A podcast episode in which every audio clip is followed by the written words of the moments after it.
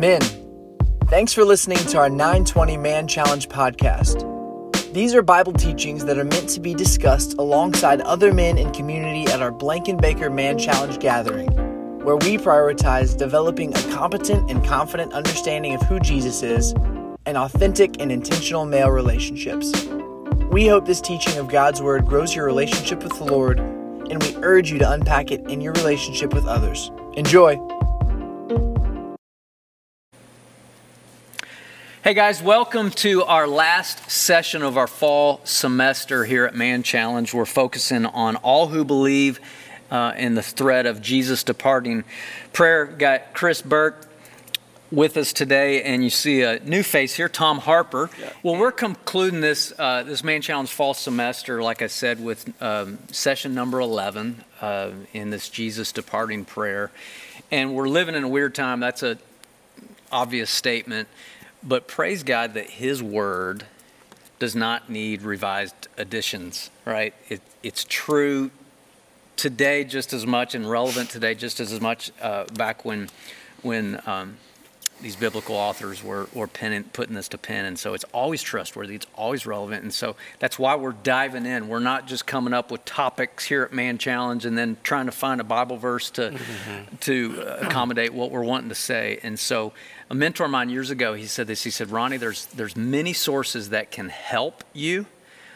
But he said there's only one source that can change your life. It's the mm. main source. And that's mm. why we are diving into the main source. Uh, if you're new here to Man Challenge, we believe God's Word is inerrant, meaning it's without error. It doesn't have, well, some of it's true. We believe all of it, cover to cover, contents through maps, is true. And so um, that's that is our content and context for today. So um, we're jumping into seven fantastic verses today to unpack together. Today's focus is is somewhat rare and I say somewhat rare because typically we read scripture from an author who's speaking to an audience that's not us, and then we take the principles and we can apply them today, which still works.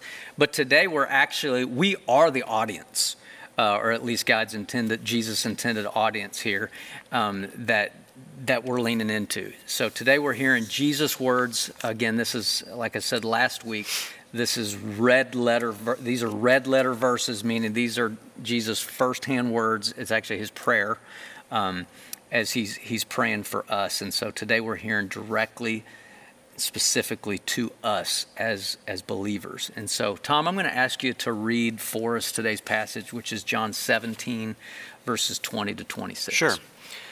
My prayer is not for them alone. I pray also for those who will believe in me through their message that all of them may be one, Father, just as you are in me and I am in you.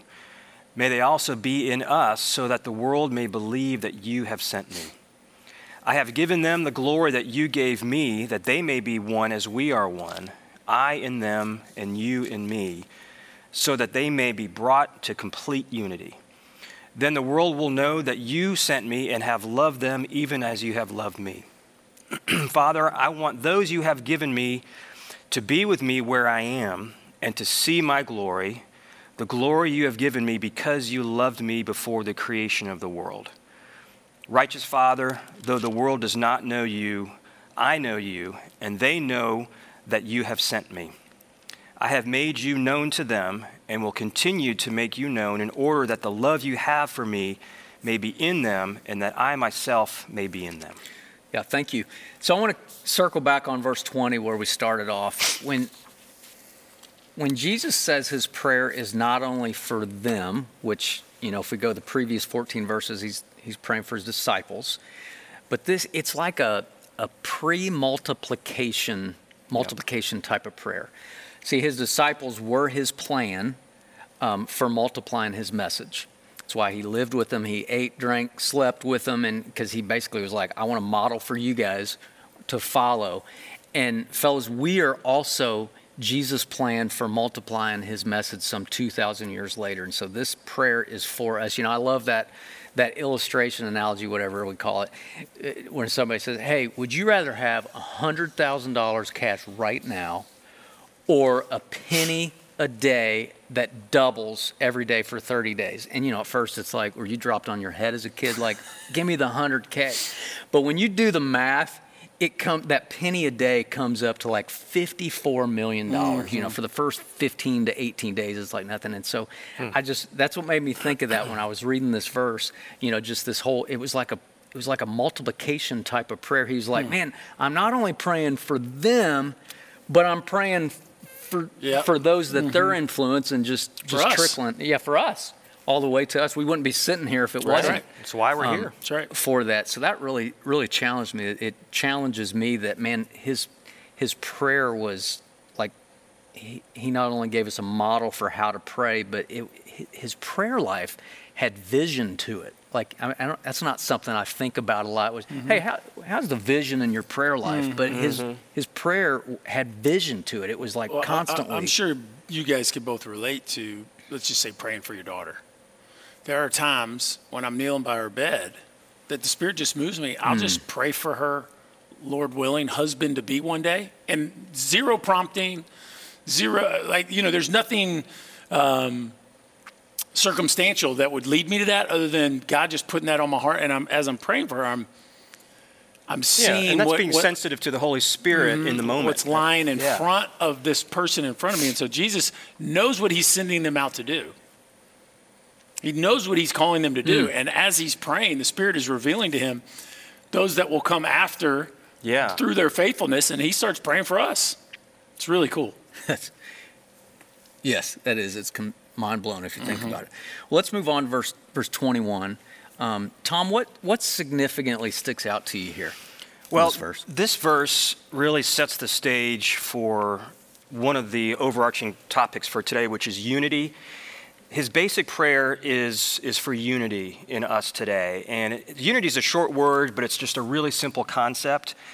Uh, and there's, there's so much to mine out of this word and so much packed into these verses today. He says that all of them may be one, Father, just as you are in me and I am in you. And I don't know about you, but when I come across a verse like that, it sort of sort of goes over my head as if I'm reading it, um, and you know, if I'm reading it casually or quickly, it goes over my head because I'm like, well, what does that really mean? And I'm reading, I'm going to keep going on past mm-hmm. it. And not all the Bible is like this, fortunately. But sometimes when you get to a verse that doesn't make sense, you just have to stop and think a bit before you, you carry on and you move on to the next one. And the other thing to do is pray for understanding. You know, we just mentioned the Holy Spirit works with us in the moment. Mm-hmm. Well, He can work with you as you read the Word, He can reveal it to you as you read it.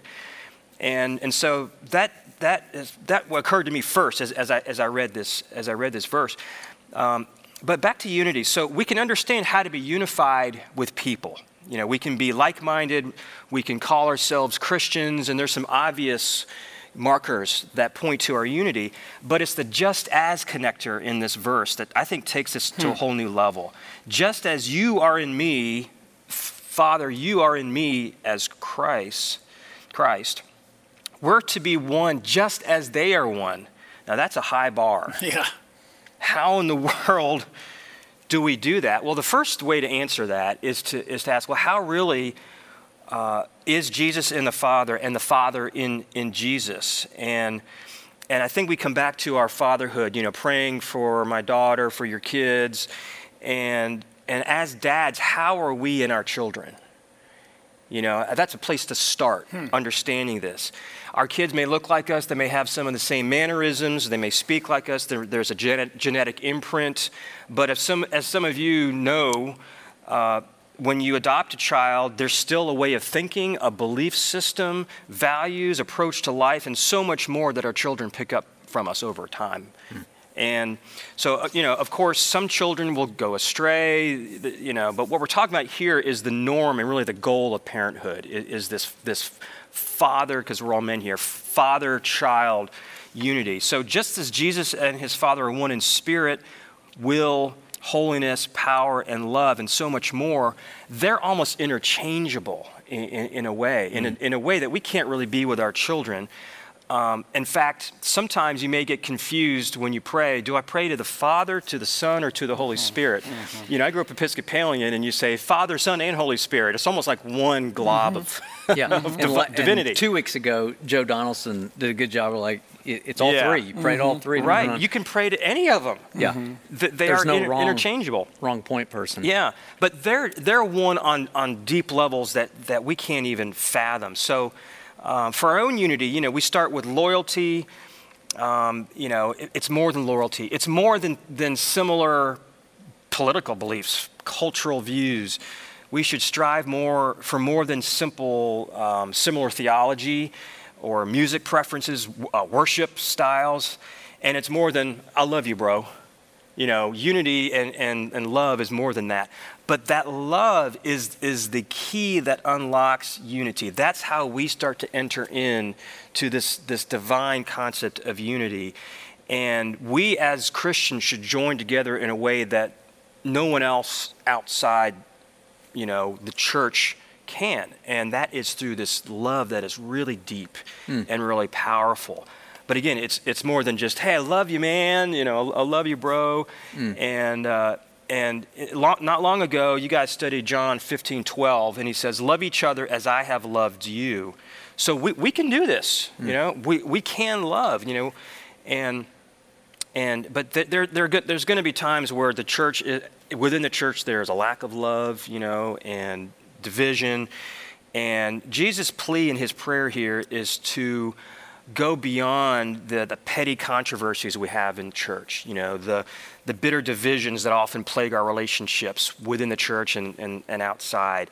And to go for this love that, that binds us as Christians together so that we can overcome grievances and demonstrate to the world this, this powerful love and that um, would, would go out into the world as an example in such a way that people are attracted to it. Mm. You know, non-believing people are, are, are attracted to it. So that's, that's kind of what I see in that first, okay. the second verse. So this passage doesn't directly or doesn't expressly talk about it, but Jesus is addressing his father clearly here. Mm-hmm. So, and Joe two weeks ago talked about how our earthly fathers influence like how we view our heavenly father just um, oh, yeah. and you know obviously spoiler alert none of our fathers were are perfect, even even yeah. um, those that we have really positive memories. So, what was your relationship with your dad like growing up? I grew up looking at him as my hero. I did not grow up as a believer. I I was in the church. I grew up in, a, in, a, in, a, an Episcopal church. I was an acolyte. You may not know what an acolyte is. It's, it's the kid in the robe that carries the cross in front of the procession mm-hmm. at the beginning of the service. Catholic I, Church, we call that altar boy. There you go. Sa- you same go. thing. Yeah. I, I, you know, I didn't know Christ. Um, my father, uh, the very telling quote, he said, he, and he, he, was not a believer. He said, I put in my time in, in church. I'm, I'm, done with church. I, mm. I, put in my time. And, I, and that shaped my, my belief system, my, my beliefs about church into a works mentality that I think a lot, a lot of us guys deal, with, a lot of people, I mean, in general, just deal with. Um, but he, he died when he was 60, I, so 16 years ago. I'm 51, and the older I get, the closer I get to 60, I'm like, man, I don't think I could be any more different than my father hmm. because up to the end, he was not a believer. And I was wrestling with the Lord. I was crying out to the Lord, Will you save? This is like the night before my, my father passed away from cancer. Hmm. He was diagnosed with cancer. Um, on, say, day one, 30 days later, on day 30, he was gone. Mm. And that's how life can be, you know. So we, we don't know what life's going to hold in store for us. So um, I, look, I look back on that relationship with him. I'm thankful for how he loved me, even though it was not a, a uh, Christian, you know, Christ informed love. Uh, he still loved me, and that was really foundational even though I didn't have any of the theology or, or faith, you know, but I was a seeker. I think what that did is it opened me up to seek. Hmm. That's how important my relationship with, with him was, even though he wasn't a believer. He allowed me to, to seek after my own, uh, on my own path, what truth is. And that's what led to me to faith eventually. That's awesome. Burke, what was your relationship with your dad like growing up? Uh, it was fantastic. You know, um, centered around uh, faith and family and sports. And, uh, you know, I was raised Catholic and uh, my dad, devout Catholic guy. But I think, you know, I, in some regards, I feel um, uh, almost uh, overly fortunate that I had a dad that I feel like modeled. Uh, my dad's not a perfect guy, uh, but he has a wisdom about him and a presence about him that I think it's very easy for me to picture those same qualities of God our Father. Hmm. Um, and that's not to glorify my dad in a way that's uh, blasphemous because he's not that. I'm very aware of my dad's faults, but uh, very grateful for uh, the relationship we still have. You know, just just a, just a dude that you can count on for wisdom, and I could unpack that uh, forever. But uh, you know, fortunate for uh, his his guidance throughout all different phases of my life. Hmm. What about you? My dad is one of my biggest encouragers. Um, you know, I could point at a lot of different things, but it's easy for me to look at Heavenly Father as a good, good father mm-hmm. because, I mean, my dad was in ministry, but he always prioritized me above the church, not his relationship with Jesus, and so I never felt like I was competing with with the church, and so. Um, but anyway, he's even to this day he he's one of my biggest encouragers. That's awesome. Uh, I'm grateful for that because, man, I see a lot of dudes trying to work their tail off to try to win approval, or, you know, attaboy, and my dad's always always yeah, been I mean, that way. As Tennessee fan, you know, I wish Nick Saban's dad would have hugged him a little bit so he could just retire. You know, for some reason he just he's got something left to prove to his dad. You know, is that what the T means on your shirt? Nick, you, have done well, Nick. You can call it a career. Would you please go to a farm somewhere? Anyway, back to Jesus. Might as well talk yeah. about Jesus and Nick Saban. So I'm going to combine verses 22 and and 24, uh, and I'm going to have Burke. I'm going to ask you about it. Yeah. You know, but and you know, just two weeks ago, again, we talked about glory, and it's a theme that's been present for the past couple weeks. And I love what Robin said last week. Like whenever we see a word or a term or a concept repeated over and over, and, and quite a few times in this this chapter and, and beyond, it must be important. Mm-hmm. So, what do you see? You know, verses 22 to 24, uh, and like just what what insights and what significantly sticks out? Well, yeah, I'll just just to just to kind of read back through them. I've given them the glory that you gave me, that they may be one as we are one. So again, he's talking to all believers, talking about unity, that they may be one as we are one. Um, that's his prayer. His prayer for us as believers is that they would be one as he and the Father are one. Um, not to get us off on a rabbit trail, but you know, we could look at this and say, was Jesus' prayer answered? I mean, to be, be really interesting to say, okay, well, why do we have all these denominations? If Jesus Christ prayed to God the Father that we would be one, why aren't we one? Why don't we all go to the same church? Why don't we all fall under? You know, that's a deep one. Maybe I should bring Robin back in to let Robin uh, unpack that. But at the bottom line is, we can be unified and still sit in different churches on Sunday. We can be unified in our love, like you talked about. We can be unified in our uh, desire to take the unity that we know Jesus wants for us as a body of believers and take that into the workplace, take that into uh, our spheres of influence as far as trying to be peacemakers and trying mm. to promote uh, atmospheres and attitudes of love. Uh, but it is it is interesting because obviously Satan's at work in our world.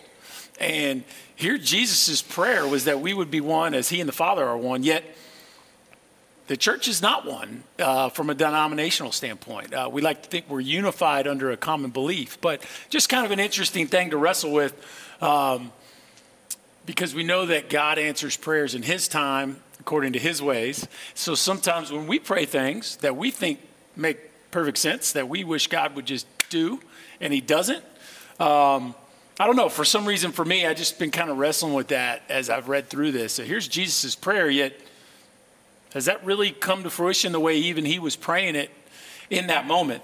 Uh, the other thing I think about, you, you, asked me to go through verse um, 24 is Father, I want, I want those who you have given me to be with me where I am and see my glory the way you have given me. Uh, the glory you have given me because you loved me before the creation of the world. So this is a repeat.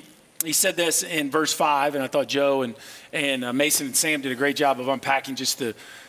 Jesus is God. He was there with God before the creation of the world. He's repeating that. Uh, and a lot of this prayer is he's going back and kind of praying through what he's just said to them over the last couple chapters. He's kind of praying that God would do in them what he's just taught to them. Um, but that, that you remember in, uh, in chapter 16, verse 5, when, when he talks about where he's going, and then he looks at him and goes, How come none of y'all are asking me where I'm going? You're so full with grief. You're not asking me where I'm going. Now he's praying that they would see where he's going. Hmm. Um, so just, I feel like this is very much a culmination of kind of this entire discourse. Uh, but I thought Mason made a point that I want to just kind of reiterate. Uh, Two weeks ago. A couple weeks ago. he is talking about this glory, revealing this glory, you know, you know, reveal to them the glory that you have, have given me, your glory. And then he goes off and gets beaten and crucified. Hmm. Hmm. You know, most of us like, hey man, Ronnie, would you reveal to these dudes my glory? It'd be great, you know. And we think, well, put a highlight film up there or something. Like, like the glory of God is to, and Tom, I'd love to hear you this. Like, I wrote, he, like, what was the glory that God gave Jesus? To be a humble servant, mm-hmm. to be a sacrificial lamb, uh, to be the role of bringing others to the Father, um, to be a representation of grace and love and truth. So it's like, okay, Jesus is praying that uh, we, you know, that, that the glory that you have given me, that we would see and that we would be a representation of. Like, what a mantle that is. It may be related to um, very simply the cross because, you know, he tells us that we need to bear our own crosses. And what does that what does that mean to you know to do that? And looking back at jesus own experience of bearing the cross mm-hmm. he, he was in pain. He knew what was coming. This mm-hmm. world had trouble beyond trouble for him. And and and i think the one of the things that this word glory points to is the cross and that is where we land and we have to start understanding how is the, clo- the cross glorious if it was this blood stained mm-hmm. you know pieces of wood nailed together with this hanging our Savior mm-hmm. in his bodily beaten. form, beaten. Yeah. How is that, glo- mm-hmm. you know, how is that glory personified? Mm-hmm. But it is. Yeah, that's God's. That's God's economy. That's that's only yeah. only God. Oh, that's why we know these words to be true because man would not call that glory. Mm. Man would be here's ten thousand version and a, and, a, yeah. and, a, and a palace on the hills. Yeah, that doesn't right? make the ESPY awards. No, no. But it wouldn't be glory if it stopped at the cross. Right. You know, I think I think because we can now in hindsight be like, yeah, it was what did the cross mean? Because because it didn't stop there. Mm-hmm. Yeah. Praise God, because right we wouldn't on. be here either. Um, but the, you know th- that definition of glory that we got a couple weeks back, I just glory is the weight and splendor of all God's attributes, the magnitude of who He is, the glory that God gave Jesus to reveal. And we're going to talk about this here in verse 26 is his love. And that's why mm-hmm. it points mm-hmm. to the cross, and that's why it points to the resurrection, because that is the magnitude of God is. It was played out uh, a couple thousand years ago on the cross. Mm. It's good stuff. We're going to ping pong just for a mm-hmm. minute. Go back to 23. Um, Tom, you know, in this one, it, it uses the term complete unity. Yeah. What's significant about that? you know that just that jumps out because it's not just unity it's complete unity which which you know says it's on a different level and and it almost seems like it takes it on a level away from us out of our grasp to to understand and and and embody it but i want to read this verse in the nlt just uh, the new living translation because it's just a little clearer um, and and as, as you read through the Bible, it's okay to look at different translations and compare and contrast because it can fill in some gaps of understanding sometimes. And it did that for me here. Let me just read this, this, uh, this verse in the, the NLT. It says, I am in them and you are in me. May they experience such perfect unity that the world will know that you sent me and that you love them as much as you love me. So not that much different, but I think it adds a little bit of, of clarity in verse 23. And so back to the question how in the world do we ever achieve perfect unity. And, and what does he even mean by, by perfect unity? And overall, we, as we've said, he's, he's, he was praying for unity of love and obedience to God and His Word, and really a united commitment to His will. And that's how we can all unify together. But what I did um, is I, I dove into the deep end on, on this one. And if you'll indulge me, I, I, found several verses that help explain this concept of complete unity because I think this is so important in our fractured world right now to understand how we can be unified and what does it mean and what does it look like? And so here's seven ways. I don't, you probably have some note takers in, in the group, mm-hmm. uh, but seven ways we should be unified as believers. And I, these are supporting verses from other parts of the Bible. I'm going to zoom through them, and if any one of them is interesting to you and you didn't get a chance to write down the actual verse, just write down the address, you know, where it is in the Bible, if that verse jumps out to you. So the first is that we should be on the same team. And, uh, you know, with a nod to Chris and the, the, yeah, we, team. we all should so, root for Tennessee. You're right. Yeah, right. I agree with that. Um, you know, we, so you probably say we should all wear the same uniform no matter what, right? But that's true in, in our brotherhood here of believers. Galatians 3 26 through 28 says, So in Christ Jesus you are all children of God through faith. For all of you who are baptized into Christ have clothed yourselves with Christ. There's that uniform in a way. There is neither Jew nor Gentile, neither slave nor free, nor is there male and female, for you are all one in Christ Jesus. So that's being on the same team. We're all unified as a team. Um, Colossians 3 13 and 14. Bear with each other and forgive one another. If any of you has a grievance against someone, forgive as the Lord forgave you. And over all these virtues, put on love which binds them all together in perfect unity. There's that concept of perfect or complete unity. Secondly, we should work as one body. Romans 12, 5 through 6. So in Christ, we, though many, form one body, and each member belongs to all the others. We have different gifts according to the grace given to each of us. 1 Corinthians 12, 13. For we were all baptized by one Spirit so as to form one body and then Ephesians 4:16. He makes the whole body fit together perfectly. As each part does its own special work, it helps the other parts grow so that the whole body is healthy and growing and full of love. So that's the, that's the body analogy that, mm. that Paul talks about. Uh, the third way is, is fellowship. We should be one in, in fellowship. And really, uh, there's a section in the Bible that talks about the first church. Like, how did this first church operate? And, and, and how were they unified? And, and Acts 2 42 through 47 is the place you can go to to really read all these verses. I'm just going to pick and choose a couple. Uh, verse 44 of Acts 2 says, All the believers were together and had everything in common. 46 says, Every day they continued to meet together in the temple courts. There's your unity, physically together. They broke bread in their homes and ate together with glad and sincere hearts. And the Lord added to their number daily those who were being saved. So their unity created that multiplication effect that you were mentioning in, in the opener today. Uh, fourth, we should live like a unified family. Galatians 3 26 and then 29 says, For in Christ Jesus you are all sons of God through faith. Verse 29, you are all one in Christ Jesus. illustrating our unity as a family. We're all one in Christ. You know, he's, he is our brother, uh, and we are all brothers together. And then Ephesians 4 30 through 32 says, And do not bring sorrow to God's Holy Spirit by the way you live. Remember, He has identified you as His own in the family.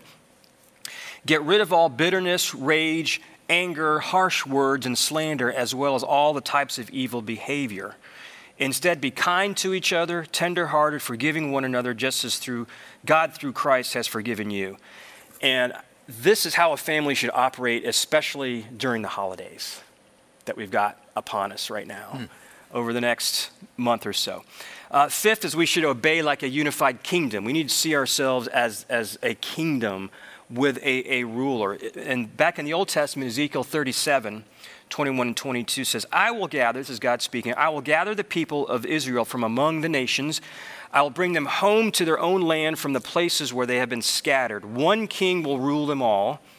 I almost want to say one ring, you know, one ring will rule them all. No, it's one king, that's Jesus, will rule them all. No longer will they be divided into two nations or into two kingdoms, kind of like our country feels at times mm-hmm. in, in two nations. And then um, number six, we should be unified against our common enemy. And I think I, heard you use these verses about in 1 Peter 1 8 and 9, your enemy, the devil, prowls around like a roaring lion looking for someone to devour. Resist him, standing firm in the faith, because you know that the family of believers throughout the world is undergoing the same kind of suffering. So when, when, we, when we remember that we're unified in our sufferings, we can stand against our common enemy. And then the last one uh, is we should be of one mind. That's the last way we can be unified. Uh, just two verses. 1 Corinthians 1:10 says, "I appeal to you, brothers, by the name of our Lord Jesus Christ, that all of you agree." There's a tall order. and that there be no divisions among you, but that you be unified and united in the same mind and the same judgment. And then the last verse, Philippians 2 2. Complete my joy by being of the same mind having the same love, being in full accord and of one mind. So this was just a, a kind of a side Bible study that I just felt like I, I'm intrigued by this concept of complete unity. And, and, and it just helps me understand John 17 23 about how we can be brought to complete unity like Jesus and the Father are. And, and this is the human way to do it, but with a spiritual underpinning. And uh, so I hope I didn't go too long on that, but uh, I just thought it'd help us understand a little better. No, I was getting ready to ask you if there's a restroom between now and the end of your story because I was going to have to go, but no, it was good. I'm kidding. It was good. Uh, circle back on any of those that stuck out to you guys at your tables today. I'm going to uh, briefly talk verse 25, and really I think it's, you know, when it says righteous father.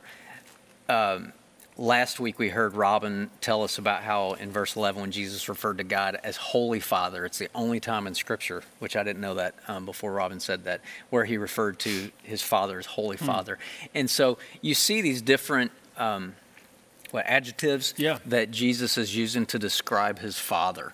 Um, they're all positive attributes. You know, yeah. none of them are fierce, scary, you know, negative Father and righteous. I mean, I just think, man, what a you know, my father and I were one. And so he's going, man, I know my father, and he is righteous. Like, you know, I, I think there's no bigger compliment for me than when my wife Tish um, gives me a specific compliment. Not to mean that she other call you righteous.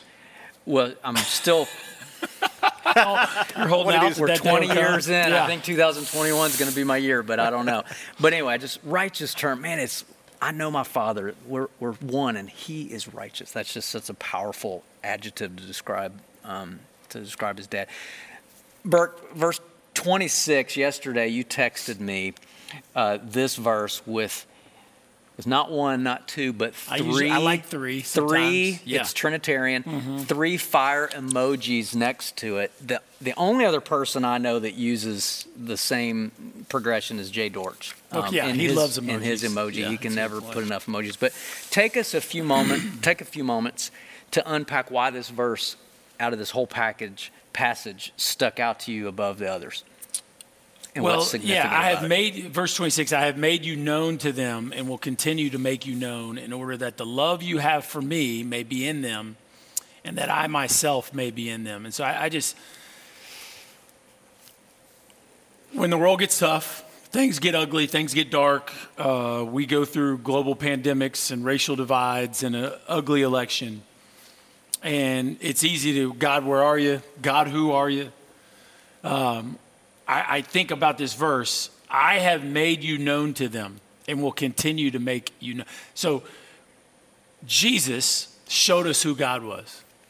And so when I get wrestling with the character of God and where is he and what's he doing and how's he working, I just I return to Jesus. And what what did God show us through Jesus? Um, and and what do we know that that God is? God is love, and He showed us that love through Jesus um, that whoever believes in him will have eternal life. And he showed us that love on the cross, and he showed us that love uh, really through this beautiful prayer that mm. Jesus has just laid out, where he really kind of gives us that glimpse into his heart. Um, and you know, so then I, I started thinking about obviously John three sixteen. God so loved the world. God is love. So we start wrestling with where is God and who is God and why does God allow this to happen? Like I just have to return to what I know to be true about God's character. Um, what has God called me to do? He's called me to love Him and love others. Um, and to go and make disciples in his name. And so I just, I don't know, I just, this kind of just note to the guys, like as, as you wrestle through the rough stuff of life, and you, you get in those moments where you're wondering where, where is God who is God, just remember like Jesus came to reveal to us who God is, mm-hmm. to show us who God was in, the, in, in flesh and blood. And, uh, and it comes back to the cross, like you were comes saying. back to the cross. That's how man. he illustrated how much he loves him. And so uh, he didn't, he didn't, he just last chapter, he didn't tell us things were going to be easy. He said, when yeah. you uh, face trials, right? Uh, hmm. Take heart, I've overcome the world. And so it just does my soul good, man. I, I, put three fire emojis because when I get wrestling with the things of this world, it's just a great reminder for me to know that Jesus personified God's love, and that is who God, God is. He is love. Um, so, anyway, that's it. That's where it comes from. And He's our model. He is. Like it's not any of us. He is our model. And He's given us a calling to represent that today, tomorrow, hmm. uh, as long as we, we carry that banner. Awesome.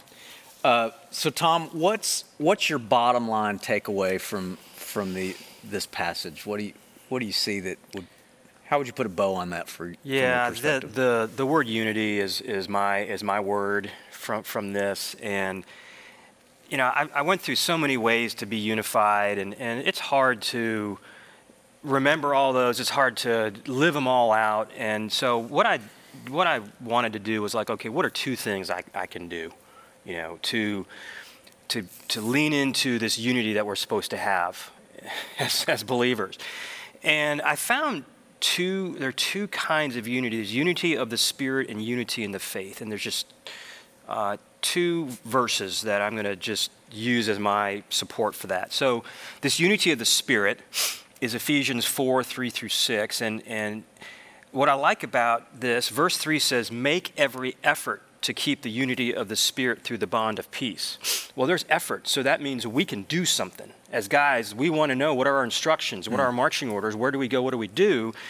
And that jumped out to me. And so, through the bond of peace, um, and, and then it goes on to talk about this unity of the Spirit because we were called to one hope there's one Lord, one faith, one baptism, one God and Father of all, who is over all and through all and in all. And man, you can't get any stronger of a depiction of unity than that sentence right there. Mm. That, that is unity from God's perspective. So, that unity of the Spirit that we can work on through this bond of peace. So, mm. unity and peace. You could couple those words. The other one is called unity in the faith. And it's from a little, little farther in Ephesians 4, it's verse 13. And it says, until we reach unity in the faith and in the knowledge of the Son of God and become mature, attaining to the whole measure of the fullness of Christ. So there's our vision. You know, we talked about the, the, the vision of, for unity that, that Christ has. I think this unity in the faith comes as we make every effort to keep unity of the Spirit. You know, we, uh, we reach this unity of the faith and in the knowledge of the Son of God and become mature. And so that's one of the reasons I love Man Challenge is that it helps us to a- attain and, and at least get along that path toward maturity and attain to the whole measure of the fullness of Christ. You know, the, we can build up this unity by building each other up as, as men. And that's through encouragement, through fellowship at your tables and in your groups. And then we can do it through this, through getting trained up in the Word, you know, which is what I love what you've been doing, you guys, mm. um, with this this semester of this all this this teaching, um, and so building each other up, getting trained up in the Word, helps us make these this effort of unity through peace. Mm. So. It's, it's a, lot, a lot to unpack, but you know, I just, I just think of, of unity and, and peace as maybe my two key words that I walk away with. Awesome. Thank you, Tom. What about you, Bert? I would just say, how are we, you know, my main challenge would be, you know, how are we uh, how are we making God's glory? How are we revealing God's glory day to day? In the, in the, in the circles that we run in, what, what has God done in our hearts that we are revealing to the world in our relationships to others uh, to make Him known uh, in a way that people would, uh, to whatever degree we're able to do that, uh, lean in mm. and, and want to know what, what about uh, this great God is, is worth following. Uh, and I just, the, the, the prayer of Jesus that uh, the glory of God would be revealed in him uh, and then through the line of believers that would come through the disciples. Like, how are we living that out daily? Yeah, that's good. Uh, I think of the scene in Gladiator when uh, Russell Crowe and, and these guys are thrown into this. I mean, they're basically just bait. Mm-hmm. But he says, Men, I have no idea what's coming through this, but we have a better chance of surviving if we stay together. You know, un- mm-hmm, if we mm-hmm. stay mm-hmm. unified, and you know, the whole thing plays out with guys leaving the unity and they got right. annihilated. Mm. And I think that's a you know that's not a biblical movie, but it's a biblical concept. it is, yeah. Because it's like I mean we are stronger together. Mm-hmm. Um, and so I love that concept, and, and I love you unpacking those seven different types of unity. And I, one um, thing I think is worth clarifying is pursuing unity doesn't mean we agree on everything, and it mm-hmm. also doesn't right. mean we become uh, vanilla and we, you know, kind of turn our brains in at the door and just become minions or yes people. Mm-hmm. That's not what u- biblical unity is. You know, and you, you talked about wearing wearing the same jersey. You can wear the same jersey and still not be unified. That's right. Right. Um, so there's nothing magical about about That's that. Good, yeah. But if we are called to be distinctly different, not better, but distinctly different, and being G- using Jesus as our model and being, having that unified pursuit, it's like that will grab the world's attention. You know, John 13 35 said, Jesus said, by this, everyone will know you're my disciple, mm-hmm. d- disciples if you love one another. You can't have mm-hmm. love and disunity. Like it's, they, mm-hmm. right. they contradict each other. And so, fellas, if we will commit to pursuing unity, even when we disagree, um, to rise above that and be like, we are on the same team and remember that, remind ourselves of that, it will it will turn heads in this community. It already, it already does. It already mm, has. Yeah. And that's that is our unified purpose and mission. Like that's it. I can tell you one of the things I love about our church that has been true for decades has been at the very uh, core of the leadership of the church with the elders, there is always unity. I'd always heard that the elders don't do anything in, in, unless there is a, a total agreement. Mm. And uh, sometimes that takes debate and, and, and you know, a, a, spirited conversation to get there, but they end up at a solid place. And, and I just heard recently a, a bunch of pastors of megachurches got together, and they were all talking about their elders at their churches, and one of, and several of them said, "Man, I have to manage my elders. They, they, they give me grief. And, and within our church, that is a foreign concept. You know, Kyle and Dave and, and Bob, all throughout their tenures as the senior pastors, they, they would say the same thing that the unity of, of the leadership within the church has been amazing and has been one of the reasons I think that God has blessed the church mm-hmm. with, yeah, I agree. Because it's growth. So, guys, thank you for leaning in, helping yep. us unpack that. And uh, fellas, we're going to turn it over. We'll pop up some table discussion questions on the on the screen that'll stay stay put. But it's been an awesome semester. Uh, before you dismiss today for meeting, make sure you put a plan together between now and January when we resume, because we're not saying, hey, see you in January. It's just uh, you guys figure out what you're going to do as a group the next six weeks or so. Thanks. Thanks for listening to this week's Bible teaching from Man Challenge at the Blankenbaker campus of Southeast Christian Church. For more information on how to get involved, reach out to us via the email address in our podcast description or find us on social media.